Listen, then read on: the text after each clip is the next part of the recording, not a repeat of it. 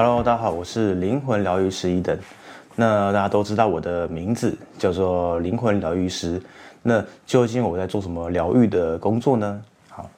那我的专业除了塔罗牌还有占星之外呢，呃，疗愈工作我用的是古埃及灵气。好，那究竟什么是灵气疗愈呢？要知道这个问题呢，就要先知道什么是疗愈。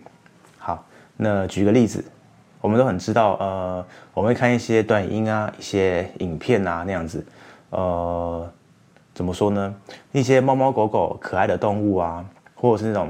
呃，鸭子那边跑来跑去有没有？或者是把那些东西整理得很整齐，我们都会说，哦，这个影片看起来很疗愈。好，那在这样的情况之下呢，我们的感觉，我们这些感觉，看这些影片的感觉呢，都都会有一种，呃，很轻松。然后呢，心情很愉悦，心情很稳定，心情很平静。然后在这个呃，在这个状态当中呢，也是有一种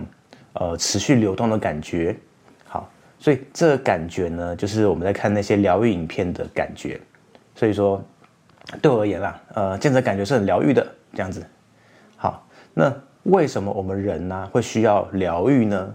哦、因为呃。我们这个，我们这是活生生的人嘛，那难免在这个生命当中会有一些呃难过的坎，或者是一些生命的课题。那这些课，呃，你可以说这些课题呢，对我们来说形成一一道道的障碍，呃，像打结一样，然后有一种卡住的感觉，我们的能量没有办法流通，然后就会有一种很困顿的这种感觉。那所谓的疗愈呢，就是让我们保持身心平稳，然后呢，恢复那种生命当中自然的流动，然后把这个结啊，把这坎啊给松开，让能量自然流动的时候，我们自然而然就会有一种很顺的感觉。所以这就是为什么我们会需要疗愈的部分。好，那么疗愈呢，可以有很多种呃很多种技术，有灵气疗愈、塔罗牌的疗愈。也就是牌卡疗愈啊，或者是灵摆，然后萨满，或者是各式各样的一些技术，都可以达成一些疗愈的部分。那只是呢，我专司呃灵气疗愈，所以说呃这边要跟大家解释一下什么是灵气。灵气很简单，灵气呢就是呃宇宙的能量，就这样理解就可以了。因为其实宇呃灵气呢还有很多很多种，那像我学的是古埃及灵气嘛。其实还有救济灵气、雪白灵气，还有扩大疗愈，各式各样的灵气，就是层出不穷。那么，呃，这么多灵气呢，我觉得就可以把它归纳为一种，它其实就是一种比较正向的、比较高频率的这个宇宙能量，就这个宇宙的能量呢，去。净化，去影响我们自身比较卡住的能量，去疏通它，去疗愈我们自己，然后进而达到疗愈的功能功效这样子。那么，哦、呃，说到我们人体的能量呢，就要说到七脉轮系统。在印度七脉轮系统当中呢，呃，就是说每一个脉轮啊，就是都是能量的一个汇集点，然后。我们人生遇到的坎呐、一些生命的问题啊、课题啊，都可以在这个七脉轮当中找到能量上面残留的蛛丝马迹。所以透过灵气来疗愈我们的脉轮，然后恢复如初啦，然后呢恢复正常啦，就可以去呃追根究底，去找到我们这个课题的根源性，然后进而就呃就有机会去疗愈他们。那我们要说疗愈，不说痊愈呢？因为痊愈啊，就我的观点来看，就是把一件事情呃恢复如初。我们的伤痛啊，我们的伤口啊，就是原本恶化了嘛，然后呢，把它恢复成正常状态。不过，我觉得生命没有那么简单。有时候我们的伤痛啊，我们的伤痕啊，它可能会结疤，可是不会好。这样子，它可能还是会有出现的一天。所以，我们就要用疗愈的部分来去取代。所以就是说。我们的伤痕，我们的伤痛不一定会完好如初，呃，不过呢，我们就是需要跟我们的伤痛和平共处，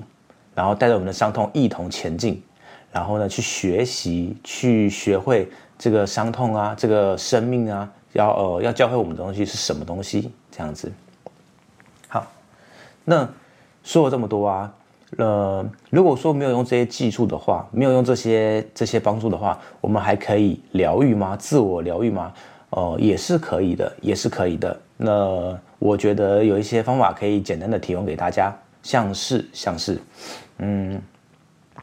我们可以先离开那个伤痛的来源，例如说，我们可能有原生伤痛啊，我们看到某一些人啊，会激会激发我们内在的一些情绪啊、情感啊，我们可以有意识的，呃，不是说跟这个人交恶，也不是说跟这件事情是完全切割，就是我们可以先保持一段距离，然后呢，我们可以离开呃。习惯的生活圈，然后呢，很像是那种旅行一样，轻旅行一样，去那种呃没有人认识的地方，或者是不是很熟悉的地方，让我们的心可以静下来，给我们自己一点时间跟空间。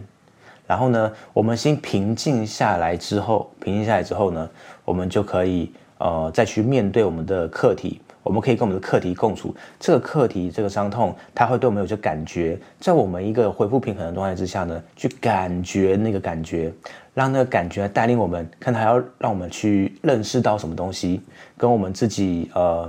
对话，然后呢去自我对话嘛，然后去醒思这些部分，然后顺着流动走，然后呢不要想说哦，我生而为人，我一定要超脱，我不能有黑暗的想法。没关系，顺着那个感觉，然后看看他带领带领我们去哪里。好，那除此之外呢，我们也可以就是多多练习冥想。呃，冥想呢，就是把我们外在的注意力呢，去收拢，收拢在我们的立身中正的这个能量场当中。好，在这个过程当中呢，我们会慢慢的恢复平静。呃，我们心态如果是乱哄哄的状态跟平静的状态的话，那一定会是不一样的一个观察品质。我们冷静下来，我们我们才可以在这个伤痛当中看到那个核心的宝藏，可以这样说。呃，或者或者我们就是呃，我们可以去书局、去书店走一走，然后呢，你可以跟你的高我说，现在这个课题有没有什么是我需要获得的资讯？然后呢，就凭着你的感觉。看看有没看看很多书嘛？你看那些书有没有办法给你一些感觉？搞不好你被吸引到去看某些书里面的内容，或许对于你当前的课题，那个书的部分里面的东西是你正需要的，或者是在阅读那本书的时候，你会有一种疗愈的感觉，这样子。好，那除此之外呢？呃，我觉得。运动也是一个不错的一个行为，因为当我们人在运动的时候，我们先撇除那一些呃脑内啡啊那些我们身体机制的分泌物之外呢，身体在运动的时候就会带动能量场的流动，能量场只要一流动就不会卡住，那我们就可以去超越那一些被卡住的部分，好，也就是保持流动啦，可以这么说。好，那最后呢，我觉得最重要就是吃饱睡好。让我们人体呢，让我们的身心灵呢，可以恢复平衡，恢复这个强大的这个这个力量。然后我们只要站在一个强大力量的状态当中呢，我们就可以有机会去面对自己的课题，并且去超越他们，就像炼金术一样。好，那所有的伤痛，所有的这些卡住的点，就是一些伤痛的这个部分。我觉得也同时是光可以进入的地方。所以说，我们去正视我们自己的课题，并且与我们的课题共处，呃，不一定第一时间就要去把它解决，而是看看这个伤痛、这个课题要跟我们说些什么，并且拥抱它，跟它一起前进，看它会，呃，在这一生当中把我们带去哪里。